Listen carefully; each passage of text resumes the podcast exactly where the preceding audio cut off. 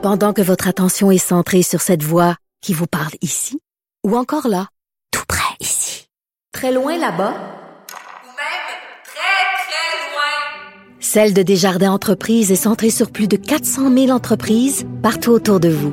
Depuis plus de 120 ans, nos équipes dédiées accompagnent les entrepreneurs d'ici à chaque étape pour qu'ils puissent rester centrés sur ce qui compte, la croissance de leur entreprise.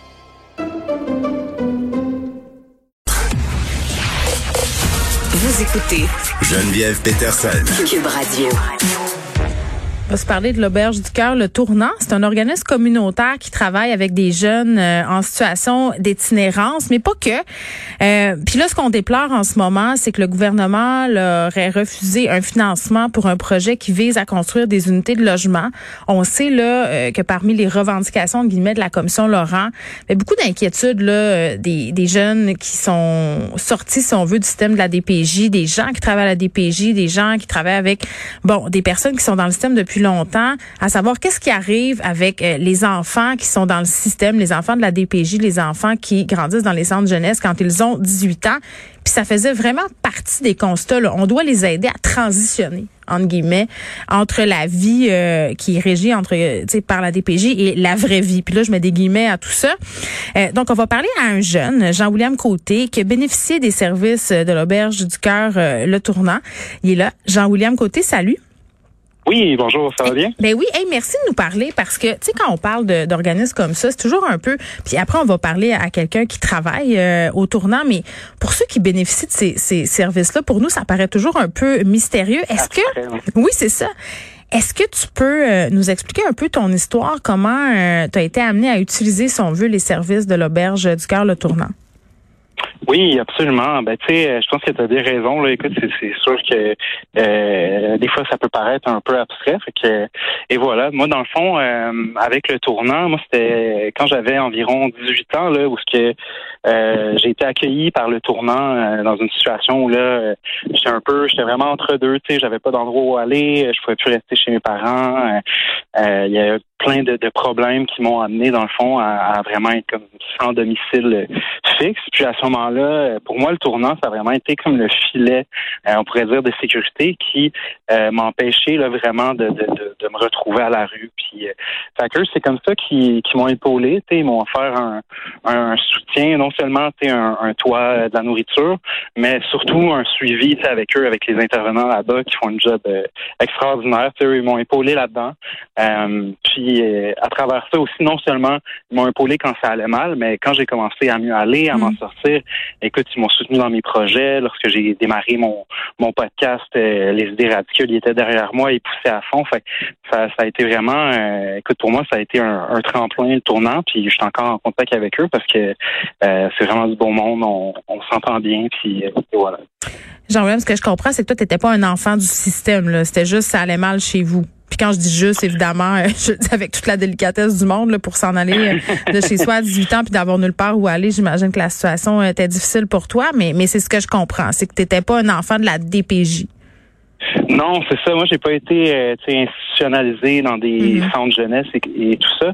Moi, dans le fond, euh, ma situation qui est un peu plus particulière, c'est que euh, moi, jeune, j'ai développé des, des problèmes de, de toxicomanie. Puis, Ouais.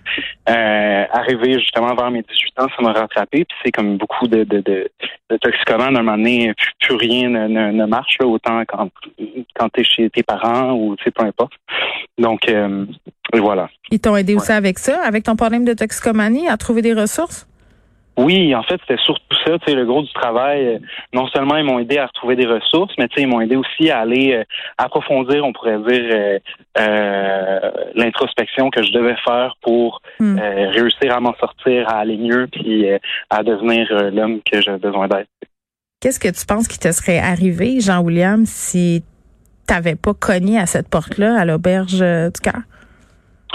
Euh, ben pour moi, c'est clair. Je pense que éventuellement, euh, euh, ma toxicomanie aurait pris encore plus le dessus, puis je me serais retrouvé euh, littéralement à la rue. Là, ça, pour moi, ça fait, ça fait aucun doute. Puis, ça fait combien de temps cette histoire-là? Parce que tu me dis, je les vois encore, ils m'ont aidé à, à faire mes projets, puis j'ai gardé contact avec eux.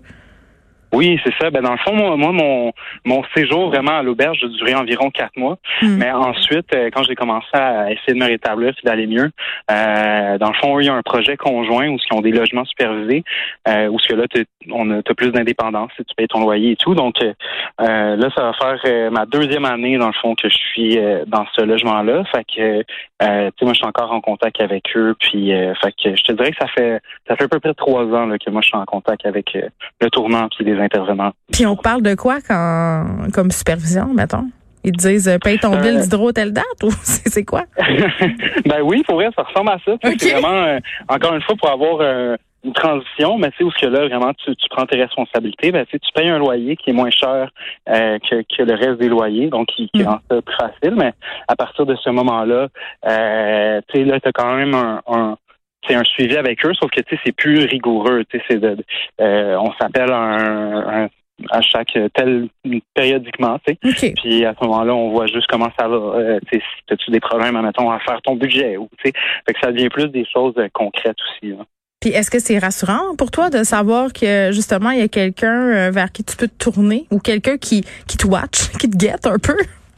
Ben oui, ben oui, absolument. C'est sûr que c'est tout le temps rassurant. Puis plus euh, plus d'outils, plus de t'as de gens euh, concernés autour de toi, plus ça devient après ça euh, facile d'avoir euh, un deuxième avis sur certaines choses ou Mm. juste de de- d'avoir euh, quelqu'un qui est là pour t'encourager puis dire que tu vas dans la bonne direction.